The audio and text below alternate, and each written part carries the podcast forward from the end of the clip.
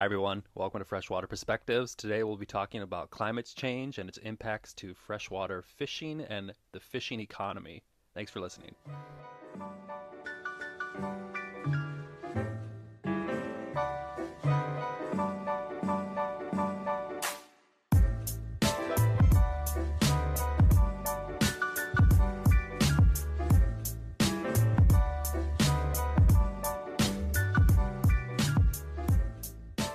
Matt, how's it going? It's going good, Riley. How about you? New week. It's been going good. Yep. Yeah, for our listeners, we took about a week or two off from recording. I wanted to celebrate my birthday last week. So birthday, it was Matt. A good time. Thanks, man. The big Rachel 4-0. And I. No. 27. There you go. Yeah.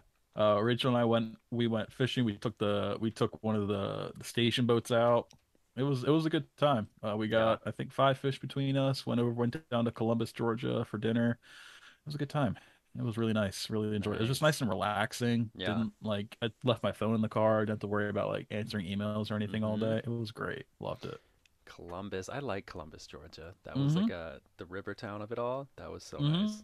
Yeah. Yeah. It doesn't really have much of a nightlife, but it is a really nice area. Yeah. Yeah. Yeah. Well, that's fun. Yeah, I saw you fishing too.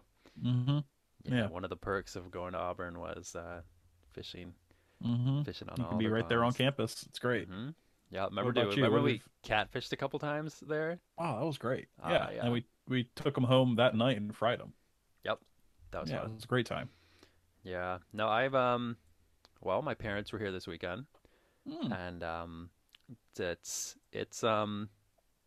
seasons are just changing, so leaves are actually changing even more now. It's the cold's coming. I think it hit the 33 one night here last week. That sounds fantastic. Yeah, it was pretty good. Just if the wind comes off the water, microclimates up here, it's the thing, right? So especially if the wind is coming off the from the north, north going towards whatever ways. I'm not gonna get into it, but that lake effect is huge. So we I think down here at nights it's just starting to get dip into the 60s, so I can finally turn the air off at night and open the windows. Oh, it's great. This is my favorite time of year. So I went out sampling at my work. And one of the samples, it's called the Apostle Islands, and we took the ferry over, right? And then it's a really affluent area of all these people's houses, but on the north side is where we sample. It's one of our beach sample sites, and it was really windy, 15 miles an hour, which doesn't sound like a lot, but the waves coming from the north, because it was the wind was blowing from the north coming southward, and we went to the northmost point on the island. And I mean, there was 3 or 4 foot waves. I was whoa, it's the unsalted ocean. I was holy moly. There's a jewelry store or something at the one place. It's really touristy, this one plot spot, and they call it the unsalted sea or something. And I was yep. Okay. Yeah. So changing seasons. I don't know. They always talk about the wind's coming up here, so yeah, we'll see if it will be true or not. Yeah, I'm experiencing it, and I'm fine. Hi everyone, welcome back to Freshwater Perspectives. I'm one of your co-hosts, Matt Gladfelter, along with my other co-host, Riley Bewley. How you doing today, Riley? Hi Matt, doing good. Good. So for any of our new listeners, how Riley and I like to run the podcast here is we like to switch off every week as to who's going to run the show here. So I'm taking a back seat today, and Riley is in charge. So what do you got for us today, Riley? Yeah, thanks, Matt. So we'll be talking about climate change, global warming, whatever you want to call it.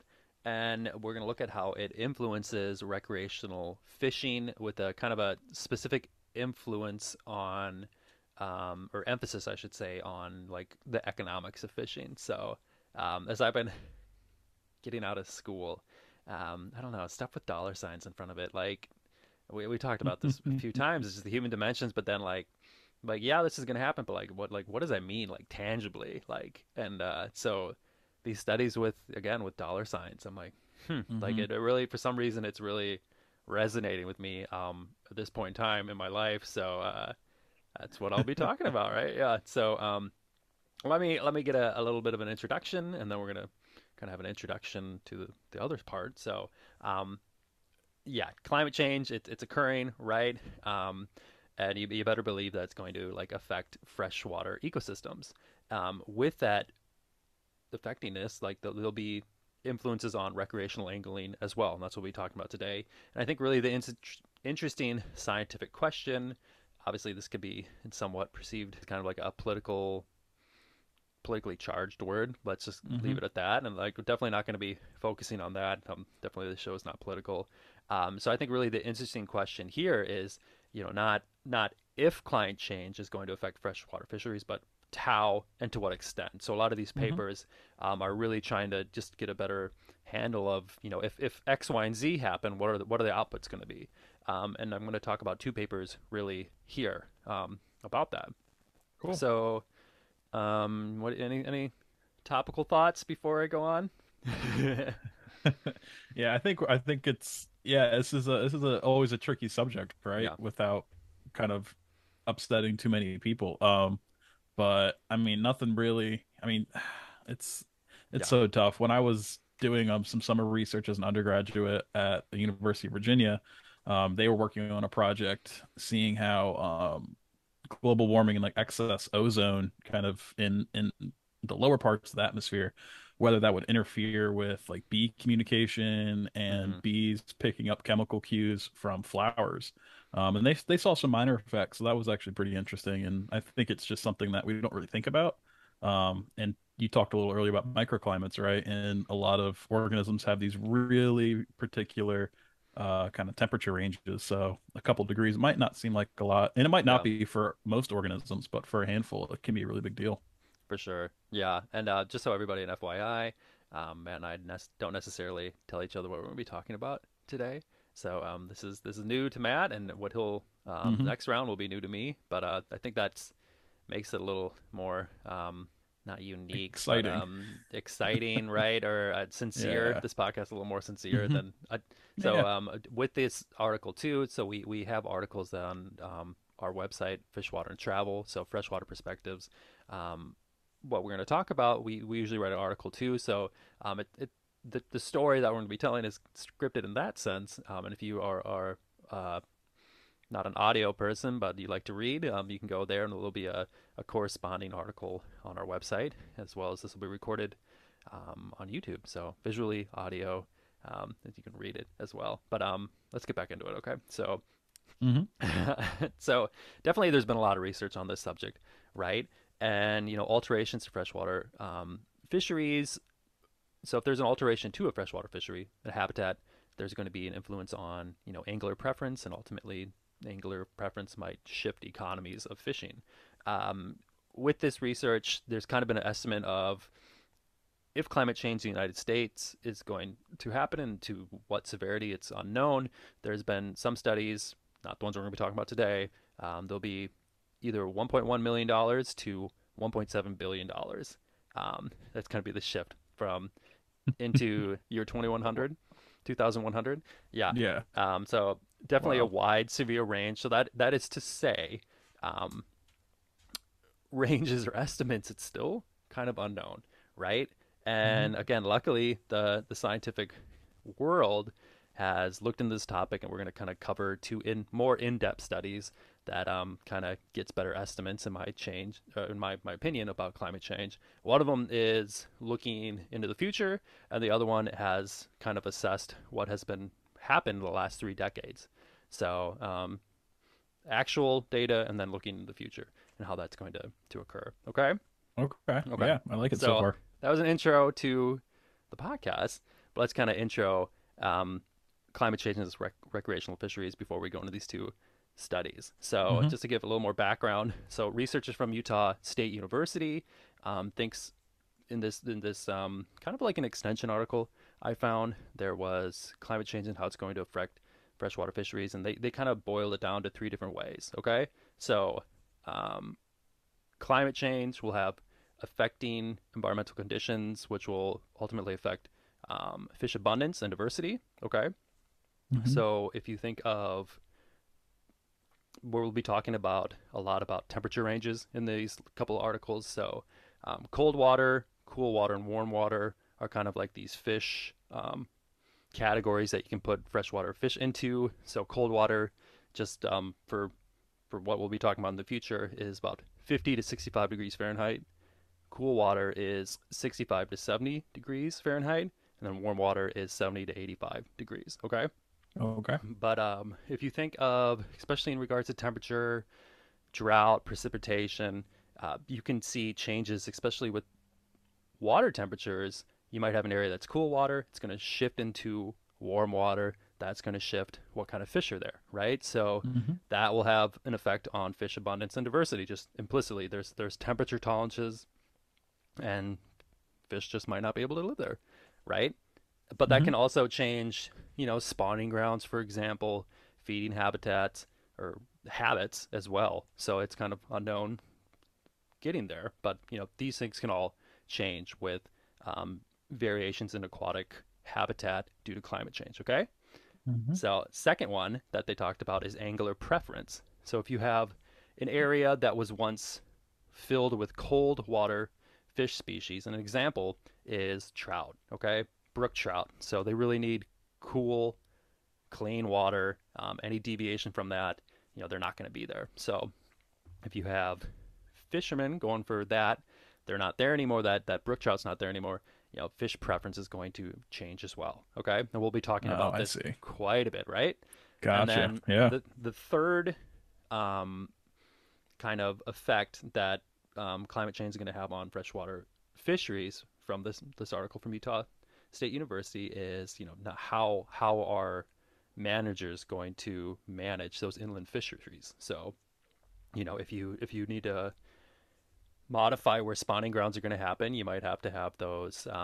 We talked about this in a couple podcasts ago about, you know, maybe slot sizes. You know, you might have to buffer or account for that diversity changes in your fish population, as well as what are your anglers doing. You know, if they're going to really hammer an area because they know that's like the last spot in your area that this certain fish lives, you know, during spawning time, for example, you know, you might have to have different seasons, right? So sound makes sense? Yeah, no, yeah. Totally. Okay. I mean, yeah, it's, again, I think when you think of global warming, you just think of, you know, kind of turn the thermostat up a little bit, and that's really mm-hmm. it. But yeah, it's when you think about angler preference, I mean, yeah, there's a lot that already ties into this. Yes. And then the kind of this, so those are the three things, right? But then this bonus thing that we'll be really focusing on, and I want to drive home multiple times this podcast, is that angler preference comes with it different dollars to different areas. Okay, so if you are going you know, fishing in one spot, fish aren't there, you're going to take your, you know, summer trip somewhere else, for example, and this can be huge. So again, to highlight these issues, we're going to talk about our case studies. The first one is looking at a 3-decade-long study in Montana. And this is looking at trout streams and its effect or its impact with tourism. So this was from Klein et al. 2002. This was like hot off the press. So hooray. And this is from Science Advantage. And so really focusing in on this cold water fish habitat. Trout streams, cold water.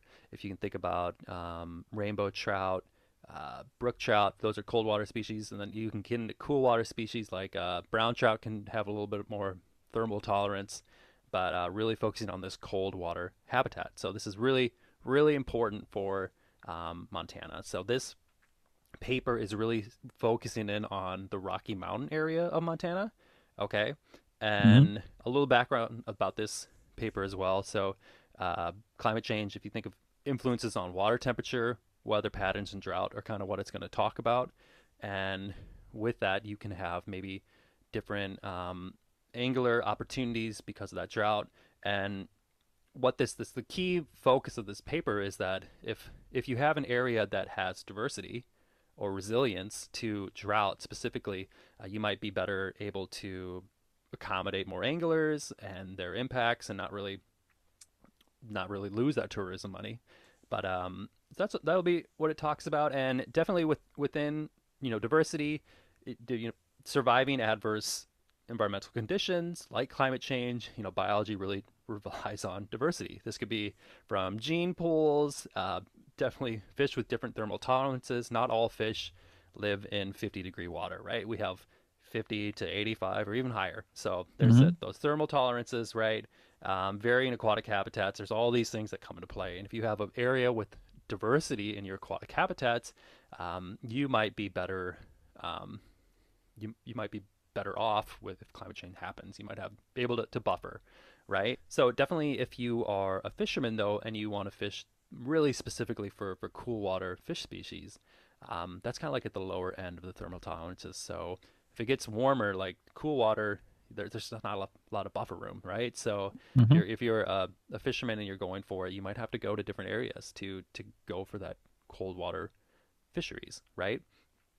And definitely this is what it's finding in Montana, and they're kind of worried about that. So here's a great little number with a $ sign in front of it. Montana Rocky Mountain range, this fishery, it brings in $750 million a year. Okay. Wow. That's 20% of the entire state's tourism. Wow. Yeah. And a lot of it is coming from non-resident angling. Okay. That makes sense to me, honestly. Yeah. All the guided fishing, 100%. Yeah. Guided fishing. It's got that like allure, right? You got river runs through it, I think was from Montana, right? Yeah. It's like Montana's, yeah, it's got that vibe. So, so the methods of this paper, let's jump into that really quickly. So what the researchers did is they looked at 5,000 kilometers, or that's about 3,100 miles of river and streams, trout streams, from 1983 to 2017. So like the 3-decade-ish span, right? And they're looking at how temperature, stream flow, and drought changed in that area and how that relates to fishing pressure. Okay. Yeah.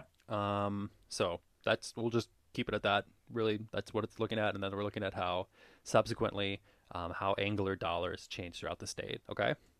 Okay. So here's, next, this is the finding section, and it's going to be some dollars. We're going to not get too far into the data, but, keep it light, but, definitely some big numbers coming at you. Okay. So yeah, interestingly, from 1983 to 2017, the fishing pressure in the Rocky Mountains increased from 800,000 fishing days to 1.7 million fishing days per year. So, wow. Definitely the Montana allure is still alive and well. And Montana tourism. Pat yourself on the back there. Driven largely by non-resident anglers. So non-resident angling was up 280%. So wow. A lot of people coming into the state of Montana, this area. And what's interesting, though, is not all parts of this Rocky Mountain region had the same amount of fishing pressure. It wasn't dispersed, right? There were specific rivers that got a lot more fishing pressure from these extra angling days. So angling days is something that I guess is new to me. I before reading this, both studies talk about like fishing days per year. So like I guess that makes sense, right? Like if you're can't be like we have 12,000 residents going fishing, because those 12,000 people might, you know, go fishing for 70 days out of the year. You know what I'm saying? So yeah, fishing days per year, that is a good assessment of effort, right? Or individuals going out fishing. So major rivers, for maybe someone's in Montana and be like, well, rivers are you talking about? Or if you want to go to Montana and be like, well, where should I avoid? Or maybe where should I go? If you think that these are really, it's popular for a reason, right? So maybe. Yeah, maybe. So I don't know. Blackfoot, Bitterroot, and Madison. Okay. These rivers experienced 1,600% increase in fishing pressure over those 3 decades. Wow. That's a lot. That's a lot. So why? That's a question, right? Why did some rivers get more while other rivers, you know, there's a possibility they saw that there was a decline in some fishing pressure in some areas. And what they saw really to blame was drought. So fishing pressure was reduced in river stretches that could not withstand the influences of drought, which they relate to climate change. But areas that were unaffected, or those drought-resistant streams, more fishing pressure was allocated to those stream stretches. And what was interesting was they found that resident anglers knew to avoid areas that had were drought-stricken before non-resident anglers did. So the old adage of where do the locals fish? Really rings true. So find where the locals going, because they know before maybe non-residents. Yeah, for sure. I love studies that bring up a lot of numbers like this, because it makes me want to ask a lot of questions. And some of it, I guess, makes sense, right? Is that if you have systems that are, obviously have a drought, people are going to move to, they're all going to kind of eventually converge onto one system, just because you're, instead of people being spread out, you're just concentrating them. Yes. So you could argue that's fudging the numbers a little bit, but you already said that the actual number of angling days has more than doubled in that 3-decade span, which is, so not only are you getting more anglers, you're getting more anglers in less spots, which is perhaps concerning. And so definitely, I did jump ahead a little bit for the drought. So that's like the main crux of this paper is what they found. But they also found that, some reasons that some rivers got more pressure could be attributed to location. So if you are a non-resident angler flying in and you're by a major metropolitan in Montana, that is possibly another reason.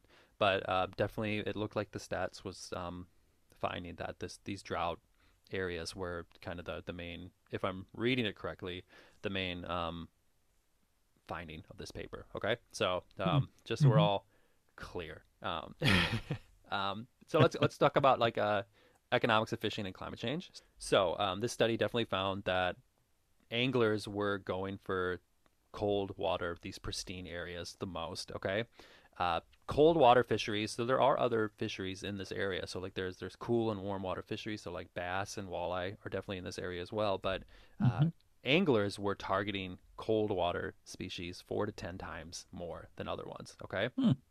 And then in total, so yeah, right, 4 to 10 times more. That's great, right? But here's some dollar signs, right? So in total, cold water areas generated $500,000 per river kilometer. Okay. Wait, say that again? Per year. $500,000 per river kilometer per year. So each stretch, $500,000. Yeah. Yeah. Wow. Isn't that great? Wow.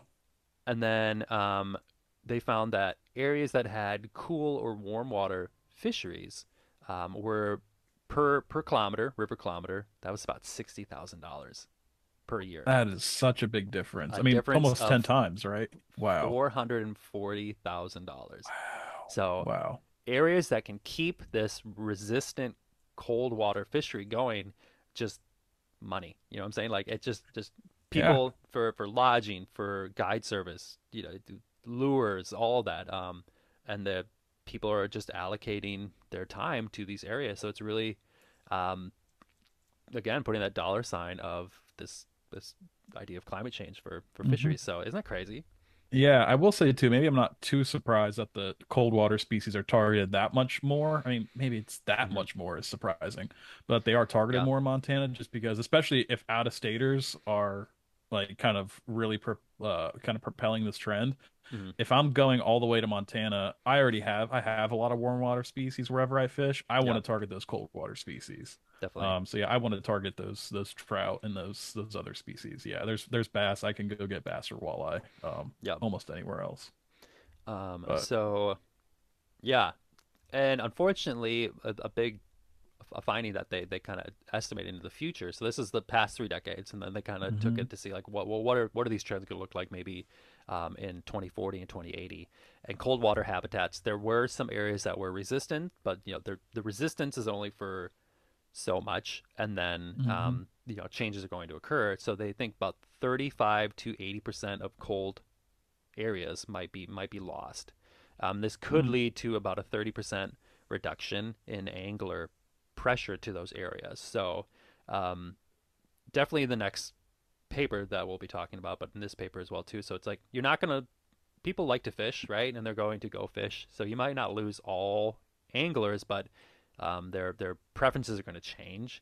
So even though you might lose 80% of the cold water areas, the bass and walleye might go into those areas. in some cases, and that could not lead to as great a reduction to angler pressure loss. So they're definitely not linear, right? Yeah. Correlated, but. Mm-hmm. And yeah. I'm guessing that loss of cold water habitat, that was mostly a lack of snowmelt, I'm assuming. So I'm not exactly sure, but definitely there was some reasons why they had some resistance. And that definitely, I think altitude was one of them as well, or that could be in the other paper. But yeah, I won't. Yeah. Just because I didn't write it down, I'm not going to. Yeah. No conjecture. Use my brain a little too much to try to remember. Okay. So yeah, that was the Montana story. Yeah. Okay. So a lot of numbers, right? Yeah. I like I said, I like it because I think that's a head turner. Whenever I'm trying to write a report or something, just for like the layperson especially, or even just like most people. I think most people understand numbers, and like you said, I think a lot of people understand dollars, right? So if you can say, oh, like this thing is impacting this area, and you go, okay, that's cool. But if you're like, oh, this thing is costing this area like $2 million every year, everyone goes, oh shoot, yeah, all right, we need to figure out what that problem is. So and I think what's powerful with that paper and why it's getting a good amount of attention as of recent, it's real data. I mean, a portion of that project was it's 30 years of data, so that's not a necessarily a model. It's real, tangible. So very interesting. Let's jump. So this one is gonna next article is gonna look more into the future. Okay. So the future. So this was from Jones et al. In the Journal of Mitigation and Adaptation Strategies for Global Change. Never heard of the journal. Fun name. So I'm trying to verbally cite my sources. It's in the article, but actually, I like it. Right? So I'm always like, I found this number. I'm like, it's not. If I was listening to a podcast, I would get, where did you find the number, sir? So it's a balance, right? Of not too much jargon, but definitely I think it's important to attribute what author. But so this person is looking at temperature-driven climate change and how these affect freshwater habitats. A number that they found, though, or definitely cited was, so the recreational fishing in the United States, like overall, what do you think that number is? Like what kind of revenue is brought in for that? It's in the billions. Well, it's got to be in the billions. I'm going to say, I'm going to say like 3 billion. 42 billion. I won't. 42. Wow. Yeah. In suspense, right? So I should have put this at the front, right? So it's like recreational fisheries, like this is huge, right? So it's like it's more so like it's not just mom and pop going fishing, like, you know, on your local stream. These are real numbers. This is tax revenue, right? So the Pittman-Robertson Act. So that excise tax. If you ever think of like why, and we'll do a podcast on this one day, but like why in some situations your lures, for example, cost so much money, or like why does fuel at the marina cost so much money? It's because it's taxed more, right? There's a tax that is meant to be generated and that goes into conservation, right? So in this study, it's going to look at like 3 scenarios to year 2100, and it's looking at with greenhouse gas emissions, you know, if we have low emissions, moderate and high emissions. I'm not going to give specifics other than that. And how will that influence temperature and drought, and how is that going to influence fish habitat and therefore recreational fishing pressure? Okay. So and this really focusing again on this cold, cool, and warm water fisheries. How is this going to change as temperature changes in rivers and streams? Okay. Yeah. So this is in the United States specifically, and really kind of looking at overall loss of fishing days and revenue. So results. When they did this modeling, okay, what they found was up to 54% of cold water fisheries would be replaced by cool and warm water fisheries throughout the United States. With areas getting so warm that only rough fish would survive. So an example of rough fish that might be a crass word maybe now to say, but it's like common carp, right? Mm-hmm. It's if you had to choose to, well, some people really like common carp, but there's just rough fish. I don't know how to like suckers. Rough fish is a nicer word. We just called them trash fish in Jersey. Trash fish, garbage can fish. Yeah, no. Yeah, we call them rough fish. I like big mouth buffalo or those other ones. Gar. Some people really like gar though, but they're interesting. Definitely interesting. The less targeted species. Less targeted. I mean, if you think about a bass fisherman pulling up carp, for example, they might get a little angry. Or if you're going trout fishing, for example, and then you're pulling up carp. So cold water fisheries would remain in the United States, they found, even I think with the most extreme scenarios, but it's really limited to a few areas, like the western U.S. and the Appalachian Mountains could really hold these fish, and definitely related to altitude and snow melt. Yeah, what's cooling those waters, for example. So yeah, it's pretty grim, right? Yeah. So how does this water temperature change to or relate to the economics of recreational fisheries? And you guessed it. It reduced the amount of fishing days people are going to be allowed or allocated. So by 2031, it's an estimated 1.25 million fishing days would be lost in cold water fisheries. Okay. And then by the year 2100, it's 6.2 million fishing days are lost. To give you put that in perspective, they averaged that 136 million fishing days in the United States are performed yearly, if that makes sense. So it's like 4.7% loss in fishing day. Okay. It's not a small number though. Not a small number. And it's, again, going back to, why is that number, I don't want to say small, but it's on that, kind of on the lower end. You're like, oh gosh, why wouldn't it be kind of a bit more if all these cold water fisheries? And it's the idea that, or the thought process that people are still going to go fishing. If you're really into fishing, maybe you can't fish for trout, but maybe you're going to get into largemouth bass in your area, right? So despite these cold water fish days being lost, then they're going to switch to cool and warm water, fisheries. People would switch. So but in areas where only rough fish are, definitely that's going to severely limit how many people are going to fish in that area.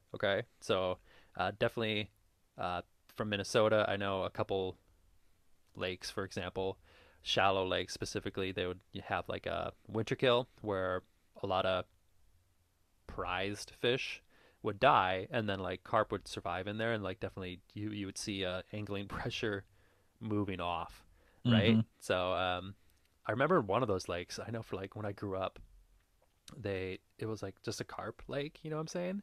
And then as of recent, they're the DNR stocks that or it's an area where the DNR is getting their walleye. So I think they I don't know this for sure, but I think they kind of knew that there wasn't a whole lot of fishing pressure, so this is where they're gonna keep walleye, right? So I was that's kind of smart. But then people caught on, so we were fishing out eventually there. We hammered a bunch of little 3-4 inches, which isn't fun, but also you're volume, it's going down. But that was ice fishing, that was fun. But yeah. So just to close this loop on this study, definitely there's a lot of loss of fishing days, and that can equate to dollars, right? So this study estimates that estimates that 81 million to 6.4 billion would be lost in revenue, recreational revenue. So again, that would be 6.4 billion out of the 42 billion that was estimated in 2006. So it's a chunk. That's not a small number. That's not a small number. But if you really think tying in that Montana number, definitely things are going to change. But especially with areas that really throw down on tourism, that you might only lose a percentage of the overall fishing industry, but if you're a town that's relying on a cold water fisheries, and that fisheries is gone, whole towns are going to be, it's not going to be a uniform hit. That's what I'm trying to like point out. Oh, 100%. Yeah. You know, some areas can be like, wow, you like it's really not what it used to be. So I mean, I think that's, you kind of hit it at the end there, just talking about how this is really just going to hurt certain people the most. And yeah, my heart goes out to the cold water of guiding industry for sure, because I'm sure they're going to take a huge hit, unfortunately.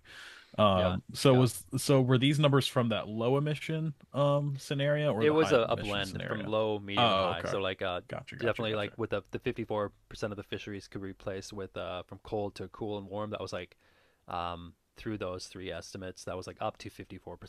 Okay. Oh, I see. Yep, okay. Yep. Okay. Yeah, I try to blend it out a little bit. I see what you're saying. Otherwise we'd have figures and graphs. And I got you. Analyzing, but yeah, no. So definitely a blend, right? So I had another little section. So, and there was a can climate change benefit freshwater fisheries? Ooh, that's quite the spin. Yep. So yeah. I was like, what's on the other side of this? And it really, what I could think of was, if you're, for example, a bass fisherman and you have a greater bass, like largemouth bass, that would be warm water fish species within that warm, cool and warm water range. Okay. So if your areas are turning to more weedy, warmer areas, largemouth bass's population, spreads, you might, if you're a fisherman, bass fisherman, you might enjoy more area, but that's the only, this is a very short section, because that's the only spin. Like, that's not a very strong leg to stand on there. I know. But yeah, so definitely an interesting range for sure. And just to wrap up, we talked about Klein, Jones. So Klein was the Montana anglers. So definitely the through lines with, well, I'll give both an example, is that there's climate change could be in the forms of temperature, drought, and that's going to influence fish habitat, like we talked about. It could be by warming of temperatures. It could be no water if you have drought conditions, for example. And so fish are going to move. There's some blend of resiliency as well. Some areas might be able to withstand these changes. Some might not. But that's going to affect what fish are in what area. Anglers are going to go for those fish because they like to fish for X, Y, and Z. If it's not there, they're not going to go to that area. And with that angler movement comes different changes to the economy. So some economies might do better, some might do worse, and that movement, or they're just in large regions overall. There could be estimates of, the water's so warm that only X, Y, and Z fish come, and people don't like to fish for that. So there's a overall reduction in the fishing industry overall. So those are definitely the two main take homes. A lot of papers in this field. Okay, these are just two. If you're interested in this, there's more out there, definitely. So I don't want to say this is like the the definite podcast on this. We could, you could go down a rabbit hole with climate change, as I'm sure people have known.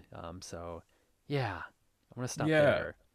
Yeah, it's interesting, and I'm definitely. I mean, if we're talking about like habitat loss, right, and then you're just talking about, so not only are the number of fishing opportunities decreasing, but the number of fish are obviously decreasing at that point. So then you're having a concentration of anglers over a smaller population of fish.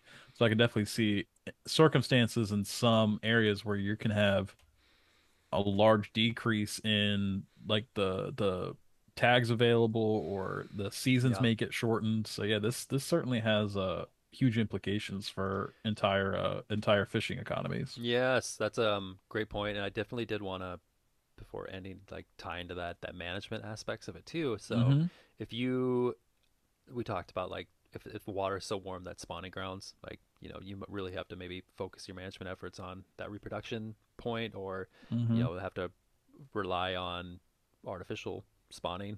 That's an aside. The point is like this has management implications, even more so than like the economy as well. So if you have stretches of river, if you think about like Montana cold water stretches where it was like, you know, $500,000 per kilometer. And you only have a reduced amount of kilometers that people can go to, river miles. Yeah, you might have to manage those streams because they get fished out. You know, people moving through a stream system, even if you try really hard, you're going to have some kind of, if you're upsetting the ecosystem in some way, shape, or form. So if you have a lot of foot traffic like that, that can be big too. So management is going to have to adapt to that as well. So that's yeah, a lot of factors in this climate change type of thought process. Yeah, and some of it can be small steps too. You mentioned earlier how like shading can obviously really affect the water temperature. And I remember reading a paper as an undergrad where we were talking about it was macroinvertebrates and water temperature, and there was they were like taking usual EPT taxa. So what is it? Ephemeroptera, Plecoptera, Trichoptera. So it's like mayfly, caddisfly, stonefly. They're good indicator species for like the health of a stream. So they were looking at it before and after a particular neighborhood was developed, right? So obviously it was a regular forest, tons of taxa. Then it was clear cut, bunch of neighborhoods put in. And the only thing that really changed, I mean, they looked at nutrients, those changed a little bit. They looked at like toxins and things like that. Those didn't really increase all that much. But the big thing was the water temperature increased a ton. Yeah. And just by reintroducing some shade and, you know, some trees and some riparian zones, they saw some, obviously not to the level it was before, but some recovery of those taxa. So it can be just as little things as planting trees can help combat, obviously, but definitely not completely overcome it. In the Driftless region of Minnesota, Iowa, Wisconsin, my favorite place. But I remember learning that too when I was doing school there, was that the tree, definitely shade cover is huge, and buffering runoff. So yes, you know, it's definitely like non-point source runoff it's huge for nutrients, but also for water temperature. So especially in areas where you have groundwater recharge of streams, like if you're getting atmospheric rain, or more so just water running over that land and absorbing that heat, for lack of a better word. Definitely not my field of study too much, but that can increase temperatures to the point where that range of cold water fish species cannot survive. So shading, but it could be as simple as planting trees, definitely. I mean, again, there's a ton more that needs to be done, and like you said, there's already a ton, like an entire field of research dedicated to this kind of stuff. But I think this is a great intro, Riley. Nice job. Oh, thank you. Yep. Maybe we'll cover this in a couple of years again, and yeah, I'm sure we'll circle back to it. Oh, I'm sure. But okay. Well, thanks everyone for listening. Again, we're talking about climate change, its effects on the recreational freshwater fishing industry. If you enjoyed this article, you can find more like it at Fish Water and Travel. We also have a blossoming backlog of Freshwater Perspective episodes as well that you can check out. We are present on most social medias, Instagram, YouTube. Type in Freshwater and Travel, and Freshwater Perspectives will come up. So thank you again for listening, and we hope you enjoy.